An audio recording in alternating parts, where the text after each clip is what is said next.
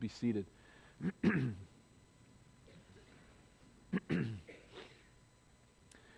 There's a sordid story in the book of Judges about a man named Micah of Ephraim.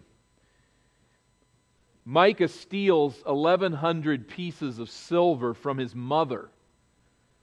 Later, he admits his crime and he returns the coins to her. And tragically, ironically, his mother celebrates this turn of events by taking 200 of those pieces of silver, turning them over to the silversmith, and having them made into an image, an idol.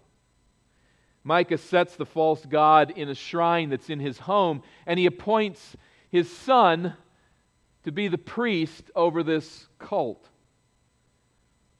One day, 600 armed men from the tribe of Dan pass by Micah's home and they steal his idol among other items of false worship. And Micah is livid. He's angry that his God has been touched. And he chases after the Danite warriors, demanding that they return his idol to him. Which, of course, they scoff and move on, and he goes back home sulking. Now, I'll admit it's not the central point of the biblical account. Yet Micah's response illustrates the point that when you worship an idol, you expect it to stay on the shelf where you put it. That's how idols work. And when that idol is moved against your will, you run after it. You want it back on the shelf where you put it. You try to recover it, set it back in its assigned place. We scoff at the folly of Micah, worshiping a God that can be stolen worshiping a God and striving to keep it at the center of his worship, like he has to work to do that.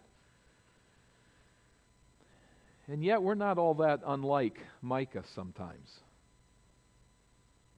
We're not unlike him when the image of God that we construct in the shrines of our imagination is stolen. And realistically, the biggest thief is the Bible itself. The one true living God revealed to us on the pages of Scripture is not a God, a little good God who stays on his shelf. No one steals him, of course. He moves on his own when and where and how he pleases, acting in ways that mess with our perception of who God should be now, he is always eternally consistent with himself, but he's not consistent with our imagination of what he ought to be.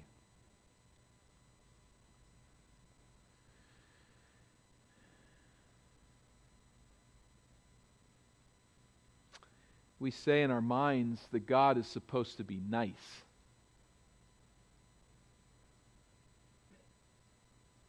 He's supposed to be gentle and kind. God is supposed to provide for us what we need, as long as we define what need means. He's our provider, He's to be our protector, He's to be fair. God is always to be fair and equitable. We've determined that in our minds. And on some level, He is all of these things.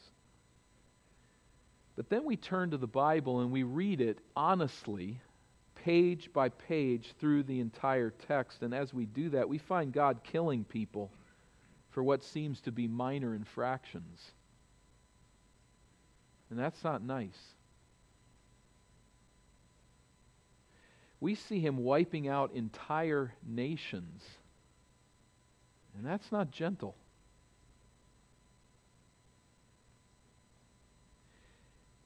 In fact, as we read the Bible, we find a God there that's confusing. Can we say it here? Sometimes this God is embarrassing.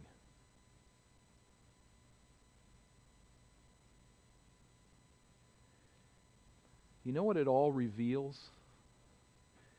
We have a God in our own image placed on the shelf of our mind that is not a holy God.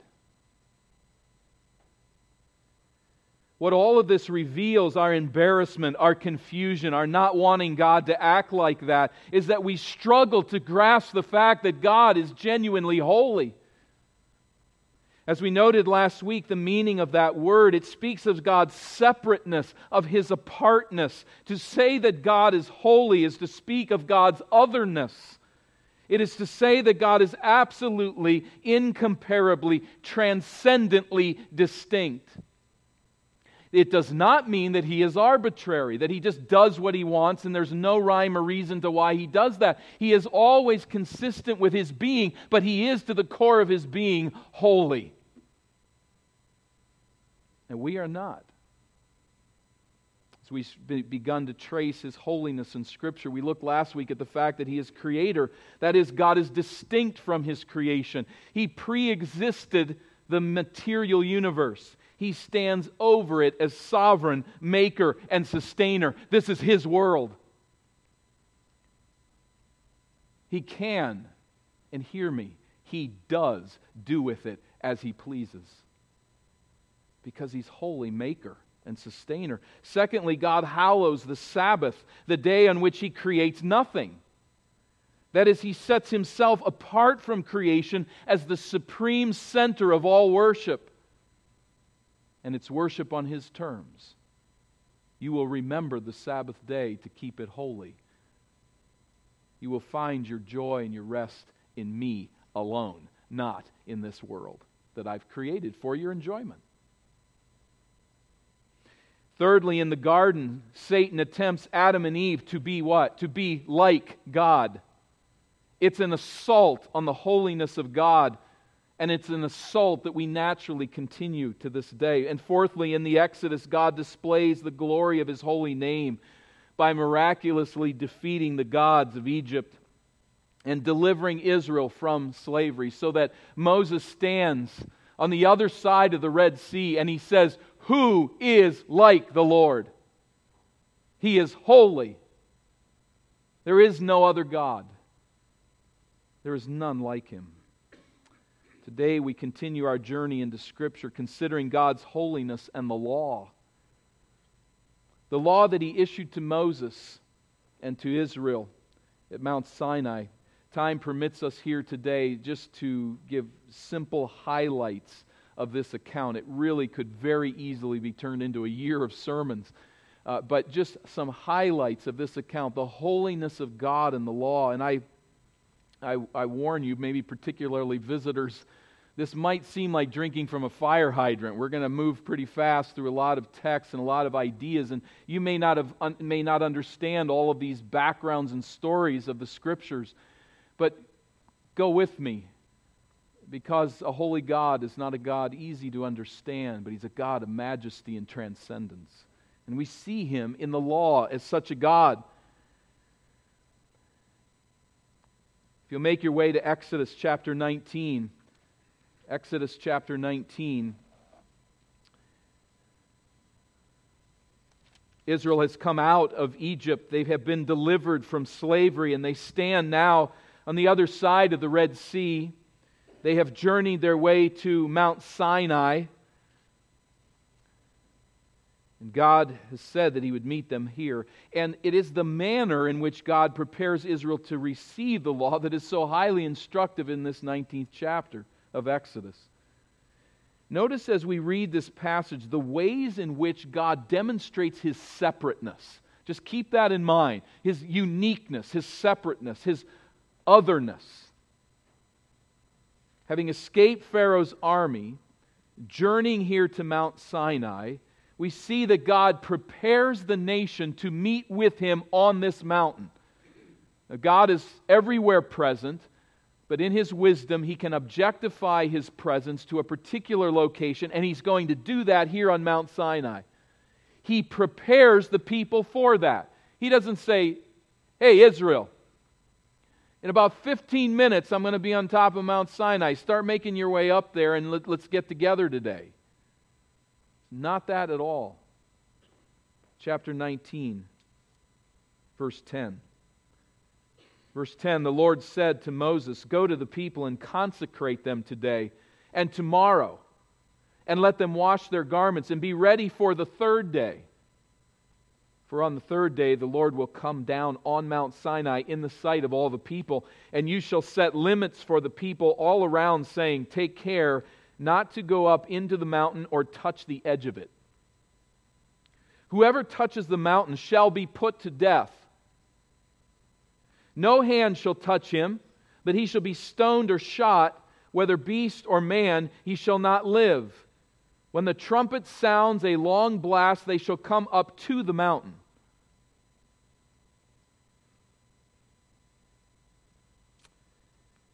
So, first step, they're to wash their clothes. It's like getting ready for a wedding. You don't just come from work. You wear some clean clothes, some appropriate clothing to meet with God, and it's a several day preparation here.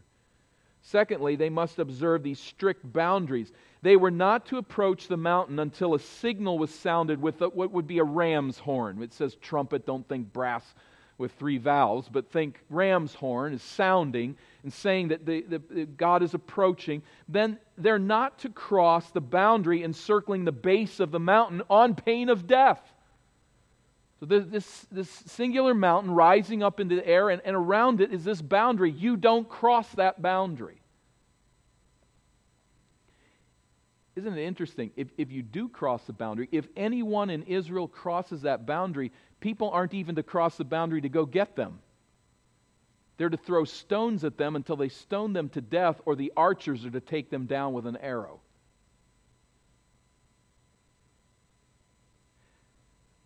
Is God being pretty clear here? You don't cross that line. There was to be no trespassing onto the mountain made holy by God's presence. None. You know, if we fail to grasp the holiness of God, His otherness, His transcendence, His hallowed separateness, these kind of preparations seem ridiculous, don't they? And isn't God being a little overdone here to kill people who cross the line and begin to climb the mountain?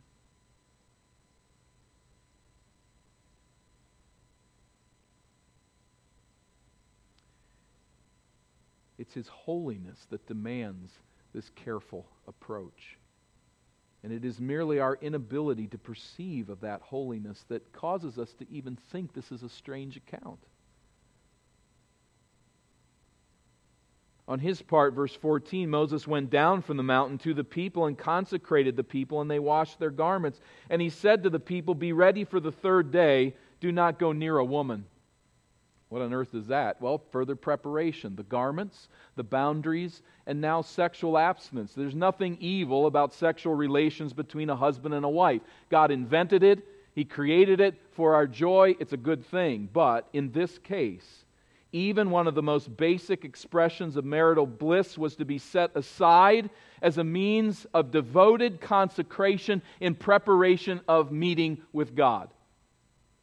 They were to be prepared and they were to come carefully into the presence of a holy God. They encounter that holy God beginning at verse 16. On the morning of the third day, there were thunders and lightnings and a thick cloud on the mountain and a very loud trumpet blast, so that all the people in the camp trembled. Then Moses brought the people out of the camp to meet God, and they took their stand at the foot of the mountain. Now, Mount Sinai was wrapped in smoke because the Lord had descended on it in fire. The smoke of it went up like the smoke of a kiln. the whole mountain trembled greatly. And as the sound of the trumpet grew louder and louder, Moses spoke, and God answered him in thunder. The Lord came down on Mount Sinai to the top of the mountain, and the Lord called Moses to the top of the mountain, and Moses went up. So, trumpets were used to announce the arrival of a king, and the king of heaven has descended upon the mount. The mountain serves now then as a staging ground for God's revelation. It's here that He will communicate His law to the people. Now, you notice, I mean, you, you got to be asleep here this morning if you haven't seen this. God's not sitting on a chair Santa Claus like, saying, Come, little children, sit on my lap one by one and tell me what you want. God demonstrates his holiness. How? How is he communicating to the nation who he is? It's shrouded in a cloud. There's fire, there's smoke, there's thunder, there's loud noise. This is an intimidating scene. What does God say first? The first thing he says is, Keep the people away from me. Not come, little ones, and sit on my lap and whisper into my ear what you want. He says, Keep the people at their distance. Now, God is a loving God, and He's an all wise God, but He is saying something here. A holy God can only be approached very carefully by sinful people. Be careful to keep them at a distance. Verse 21 The Lord said to Moses, The law is not coming yet. More instructions. Go down and warn the people lest they break through to the Lord and look, and many of them perish. Also, let the priests who come near to the Lord consecrate themselves, lest the Lord break out against them. Now, think of this here. Moses has climbed up the mountain, and God now says, Go back down and tell them don't get near the mountain. Now, what, are you thinking if you're Moses? He says exactly what we think he would say. Verse 23 Moses said to the Lord, The people cannot come up to Mount Sinai, for you yourself warned us, saying, Set limits around the mountain and consecrate it. And God, you've already told us this. I've climbed all the way up this mountain, and now I got to go all the way back down to tell them what I've already told them. And the Lord, verse 24, said to him, Go down and come up, bringing Aaron with you, but do not let the priests and the people break through to come up to the Lord, lest he break out against them. So Moses went down to the people and told them again with all the phenomenal activity on Mount Sinai, God wants Israel to be fully warned not to let their curiosity to lure them up the mountain. This is the third time that Moses has climbed this summit, and now the third time that he'll have to descend. He chooses this painstaking process, God does, to communicate something to Israel. By this method, God again warns Israel not to cross the boundary at the base of the mountain, not to gaze upon the glory of the Lord. Only Moses, Israel's representative, is permitted to do that along with Aaron and only with preparation. God is being extremely cautious with Israel because, from all appearances, I say he's being extremely cautious because, from all appearances, there wasn't a whole lot to worry about. After the giving of the Ten Commandments in chapter 20, we return to the narrative, chapter 20 and verse 18, and we notice how the people are responding to this vision of God, this presence of God. Verse 18 Now, when all the people saw the thunder and the flashes of lightning and the sound of the trumpet and the mountain smoking, the people were afraid and trembled, and they stood far off. They're not tempted to cross the line they don't even want to get near it.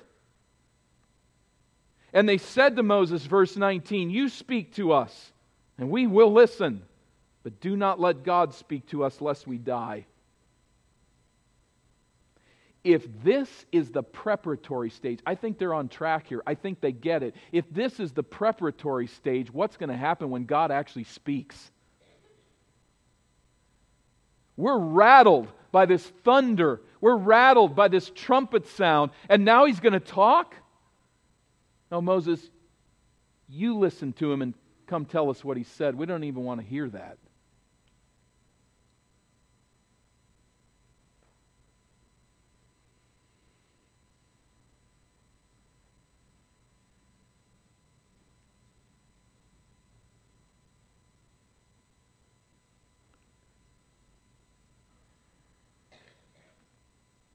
Verse 20 Moses said to the people, Do not fear, for God has come to test you that the fear of him may be before you, that you may not sin. People stood far off while Moses drew near to the thick darkness where God was.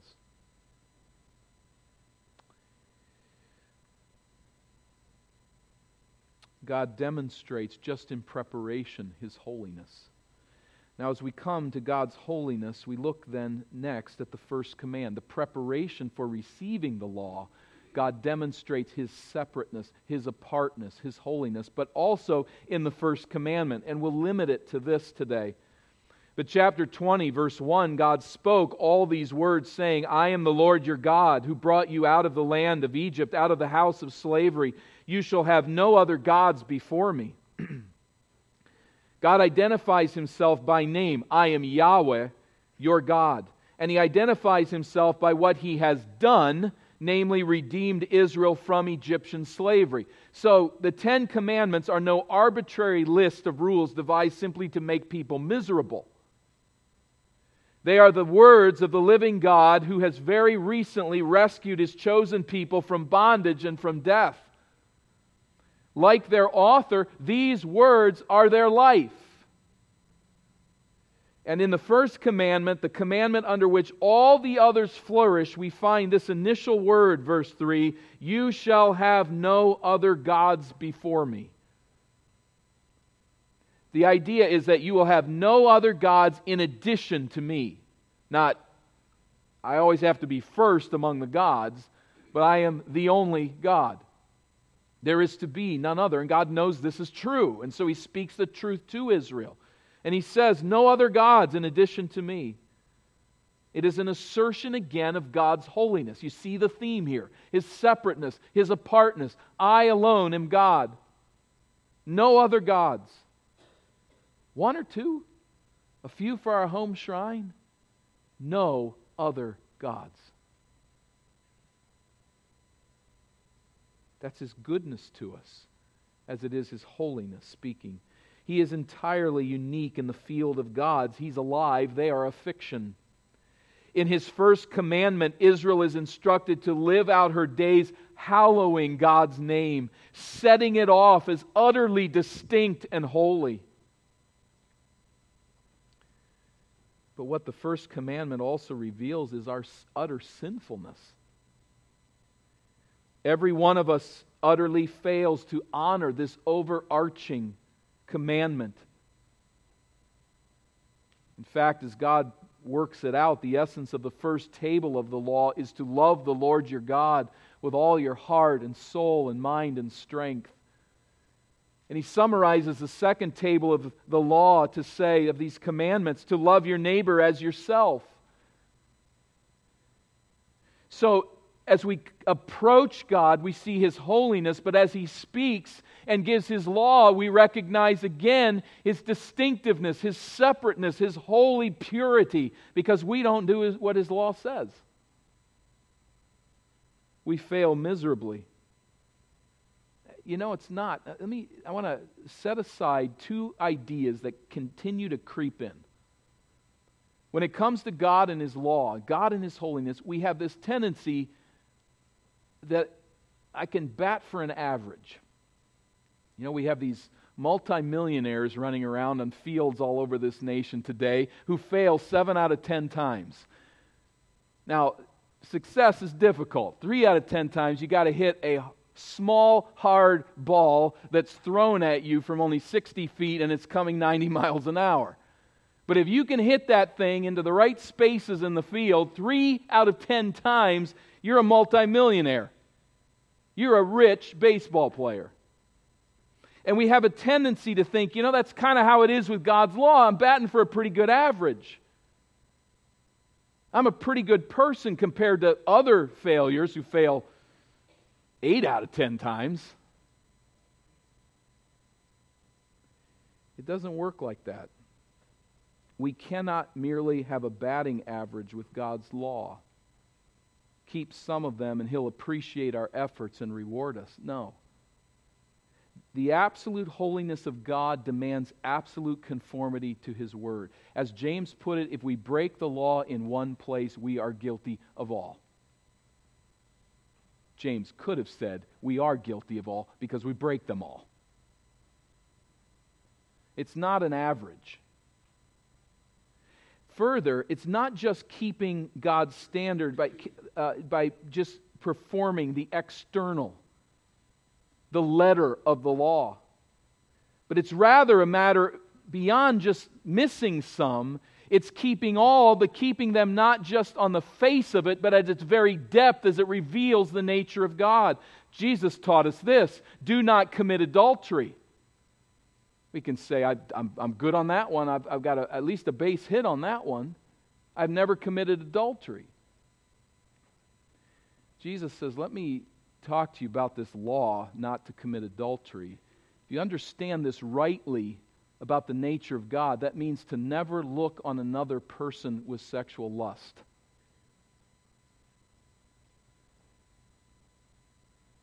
Or you've committed adultery in your heart do not kill. And I got that one covered easily. I, I haven't killed anybody. Jesus again puts his arm around us and says, Let me talk to you about how that is pointing to the nature of God as we take it to its depths. If you hate someone, you've committed murder in your heart. and on it goes through all. So it's, it's not an average, but it's also not just fulfilling the letter of the law. It's what it's leading us to in the very nature and person of God. And in this sense, we have committed crimes against the holy God. Day after day after day. And as I face this holy God, then I come to see his holiness, his separateness. I cannot keep his law. God is entirely just to, and eternally just to eternally judge us for our sin in hell because He is holy and we are not.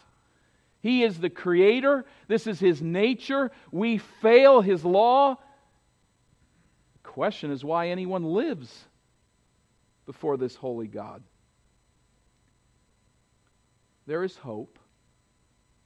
There is hope, and that's why we're here. But first, God's holiness in preparation to receive the law, God's holiness in the first commandment, God's holiness in the law respecting worship. Now, here, again, we could go at, at great length, which we don't have time, but as we move through Exodus, if you want to even just skim through in your Bible, chapter 25 through 40, we find the establishment of the tabernacle. It's being laid out there for us in Scripture. These chapters record clear specifications for the tent where Israel met with God on his terms.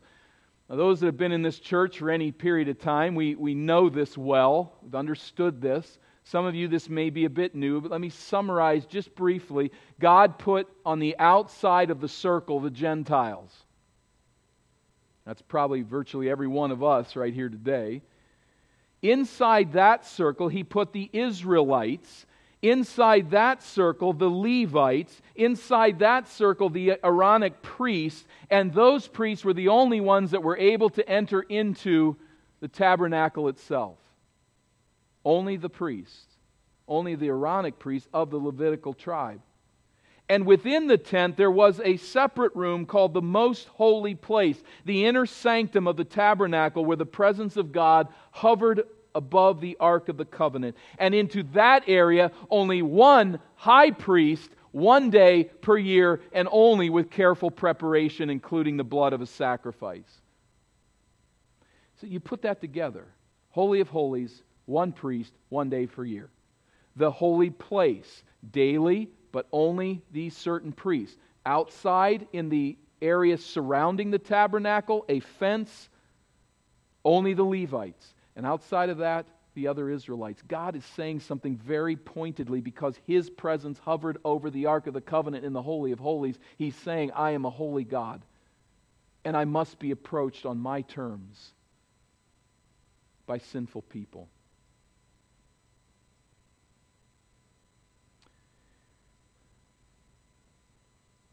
He is saying that it is very difficult for sinners to approach a holy God. As God's holiness was emphasized in this restricted access to his presence, so the depravity of the Israelites was emphasized not only that way, but in the daily ritual of life. In this law code, God continues to point to the Israelites as those who are constantly becoming unclean. Now, we really struggle with this on this side of the cross, and it's understandable. But there are laws, beginning with the book of Leviticus, chapter 15, uh, laws pertaining to, for instance, bodily discharges. And I know if you've read your Bible, you go through this and go, really? What on earth is going on here? Is this helpful to us? It was very helpful to Israel where they were in that stage of revelation. Menstruation for women and seminal emissions for men rendered the un- individual unclean and unable to enter in the temple or the tabernacle area. That's just life. But this ritual uncleanness was also easily spread to others. If a person with a bodily discharge was on a bed, anyone touching that bed would become unclean. Any garment that they touched that someone else touched, they also became unclean. If a woman was menstruating, anything on which she sat was unclean, and anyone who sat on that thing was unclean. And when someone was unclean, a whole litany of cleansing rituals had to be followed in order to gain cleansing. Now, what's the point in all of this? The point is not that the body is evil or that, for instance, menstruation renders a woman sinful. Not at all. What it was all saying is we are, through childbirth, sinners. Everything about us is corrupted with sin. It's just these natural things of life that re- even remind us of that in the law code. If you carefully follow all the normal things that could make a person unclean, it is clear that Israelites who followed the law of God were constantly brought to remember their uncleanness, just by virtue of their humanity. Unfit to stand in the presence of a holy God. Again, not because these things in and of themselves were evil but because we, as the children of Adam, are sinners and God is not. So, with this process, he continues to help the Israelites see their uncleanness and their need to ritually approach God. We come then to the priesthood.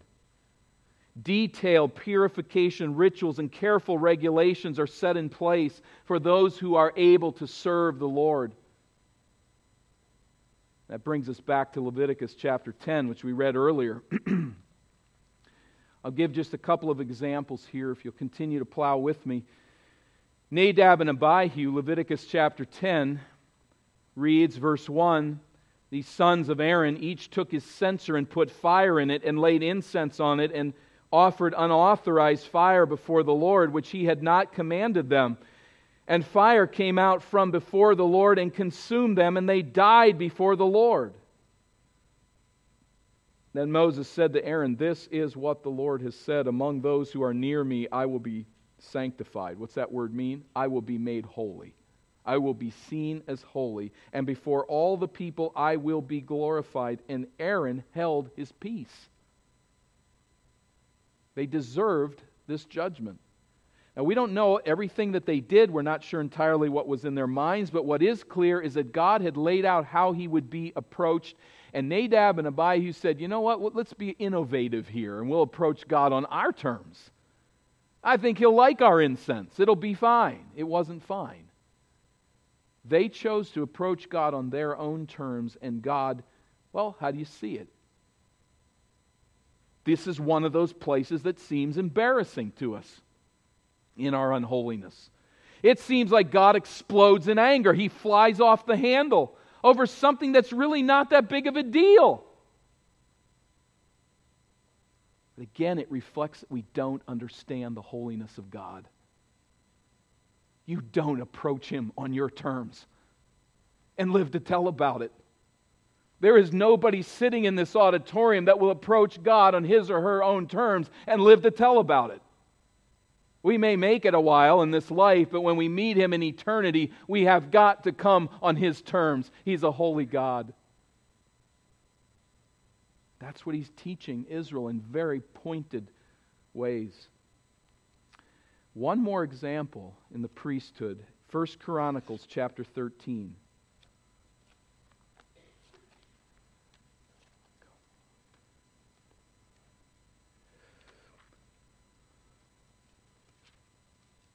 First Chronicles 13 and verse 6. In context, David has conquered his enemies. He has established Jerusalem as the capital. And he is now bringing that Ark of the Covenant, that symbol of God's presence with the people, up to Jerusalem. And David, verse 6, and all Israel went up to Baalah, that is, to Kiriath Jearim, that belongs to Judah, to bring up from there the Ark of God, which is called by the name of the Lord who sits enthroned above the cherubim and they carried the ark of God on a new cart from the house of Abinadab, and Uzzah and Ahio were driving the cart. And David and all Israel were celebrating before God with all their might, with songs and lyres and harps and tambourines and cymbals and trumpets. They're celebrating. This is God's day. His ark is coming to this place of rest that God's been talking about for generations. What a wonderful day. And when they came, verse 9, to the threshing floor of Chidon, Uzzah put out his hand to take hold of the ark, for the oxen stumbled. And the anger of the Lord was kindled against Uzzah. And God struck Uzzah down because he put out his hand to the ark and he died there before God. And David was angry because the Lord had broken out against Uzzah. And that place is called Perez Uzzah to this day. And David was afraid of God that day. And he said, How can I bring the ark of God home to me? The oxen stumble. The thing's about to drop in the earth, and somebody just simply tries to steady it, and God strikes him dead. What am I going to do? So David did not take the ark home into the city of David, but took it aside to the house of Obed Edom the Gittite. And the ark of God remained with the household of Obed Edom in his house three months. And the Lord blessed the household of Obed Edom and all that he had. Can I add, I think, a editorial comment? Because oh, Obed Edom never touched it. So God blessed him. Now, honestly, as you read that, have you not thought this seems exceedingly unfair? The image we have of God that He's to be fair at all times, is it really fair? The guy's just trying to help out here. What if the ark had fallen to the earth and had been sullied by that fall? What if it had broken apart?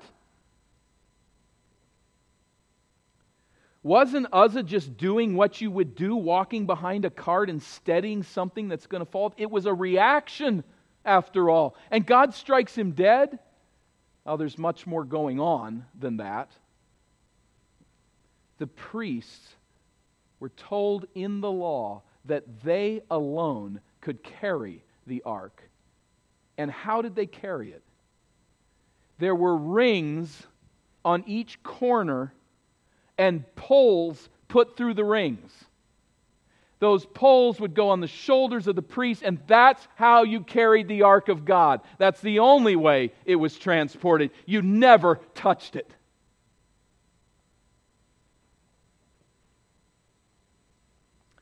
Because God was saying, You don't touch me, I touch you.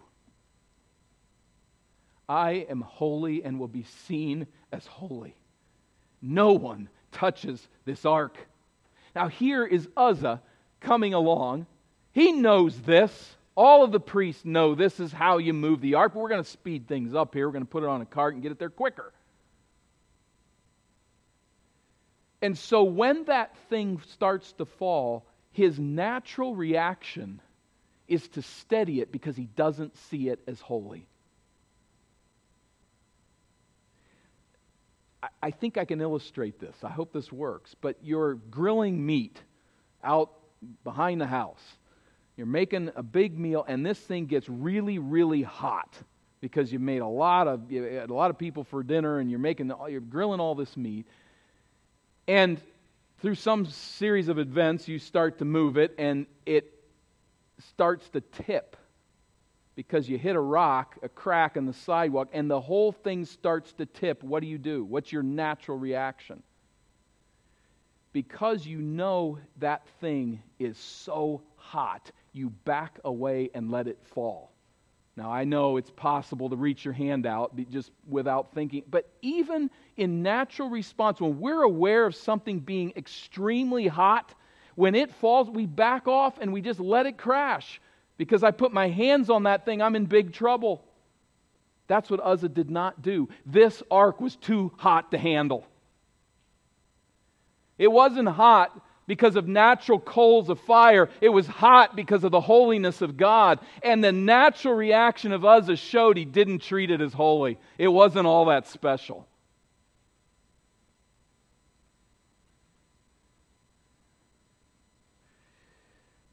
If Uzzah had valued the holiness of God like we might value a hot tipping grill,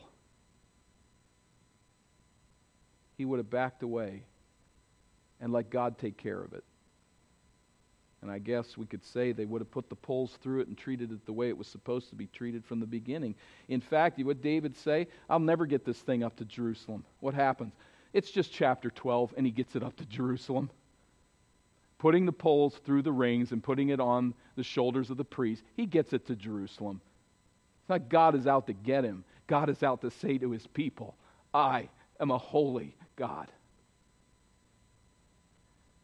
And it's more important that you get that than that Uzzah lives. And if we don't see that, it's because we don't see him as holy. Oh, I tell you, the ridiculous ideas that people have about this passage and how to write it out of the text and say it didn't happen that way. It is unbelievable. There was a lightning strike. He had a heart attack. It didn't really happen because they got another image of God on their shelf of their brain saying, here's how God is supposed to behave. And it's not like that. What God did to Uzzah was absolutely just. And he is sending a message to us of how we need to see him and love him. Because, like Uzzah, we too live in ways that make sense to us. Because we're an unholy people, we fail to appreciate the holiness of God. We do things our own way. What we need to do is orient our lives to the will of God and learn to see life as He sees it and to treat as holy what is holy and as profane what is profane. God's holiness is a call to turn from our idolatrous imaginations and to fall at his feet in abject spiritual poverty, yearning for fellowship with the living God. Rather than question God's justice, a vision of his holiness teaches us that it is a mercy that any of us lives. Rather than confronting God, rather than transforming him to our own image of who we believe he's supposed to be and how he's supposed to behave, we need to fall before him in fear and cry out for mercy. And when we do that, when we see him in all of his holiness, when we see our profane lives as distinct from who he is, when we learn to turn from our sin and to seek him, it is then that we orient ourselves to truly rejoice in His mercy. See, there's so many who, uh, uh Christians who run around thinking God kind of owes me mercy. So I'm not that bad of a person, and that's just who He is. When we see His holiness, we know all we deserve is His judgment. In fact, I would imagine that every one of us, and some maybe particularly here today, you're really insensitive to the grace and the goodness of God. You hear talk of salvation, it just doesn't register that deeply. It doesn't move you that deeply. It doesn't bring tears. It doesn't bring joy. It, it's just, yeah, it's kind of the facts of the Bible, and, and, and, I, and I'm depending on God for my salvation, but it doesn't move you deeply. The reason is we don't see the holiness of God and how just He would be to judge us in our sin. When we do see His holiness, we do see His justice, it's then that we can understand mercy.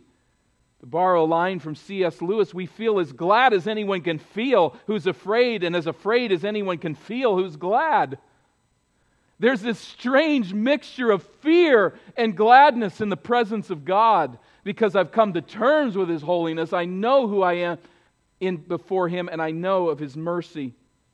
The holiness of God teaches us that he must be approached on his terms. His mercy teaches us, here it is, that there are terms.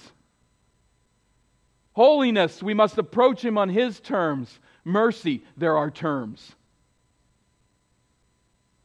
God's law is not the means by which we satisfy the holiness of God. God's law shows us that we cannot do so. Our sin is a treason against the holy God, and we are utterly incapable of pleasing Him in our own strength. But in His mercy, he not only lets us live in His mercy, He pours out His anger and His judgment upon Jesus Christ, our Savior. And in Jesus Christ, we receive this standing of righteousness before God, not on our works, but on the work of Christ. And as that mercy is given to us, we see ourselves standing on the edge of hell and knowing I deserve to enter into the judgment of God. But here at this place, He gives me His standing of righteousness. And now I still fear Him, but I love Him. There are terms. In his, whole, in his mercy, this holy God reaches down to us and provides a way for His holiness to become ours his standing to become ours, and His grace to be our song and our salvation forever and ever. Let's bow for prayer.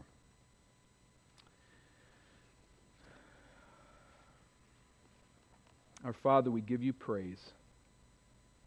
We give you thanks as we come now into your presence, not with days of ritual pursuit, but now move in quickly because of the work of Jesus Christ, our Savior. Forgive us of our false images of who you are. Forgive us of treating you as profane and common. I pray that this church would be deepened to see you as the holy God that you are, that we would come to worship with fear with anticipation, that we would gather before your word and in prayer each day, seeking your holiness in our lives, but knowing and rejoicing that your holiness has been satisfied by the death and the resurrection of our Savior. It is only in Christ that we have any hope only in the sacrifice that you have provided to pay the penalty of sinners. We behold him there, the risen Lamb, our spotless righteousness is not in our performance, it's in our Savior. We praise you and we plead that you'll draw to that light those that are still in the blindness of their profane and common way of life, thinking that they can please you because they've created you into the image they want you to be. May we see that you are wholly other, and may you draw us to the light of your saving grace in Jesus, in whose name we pray. Amen.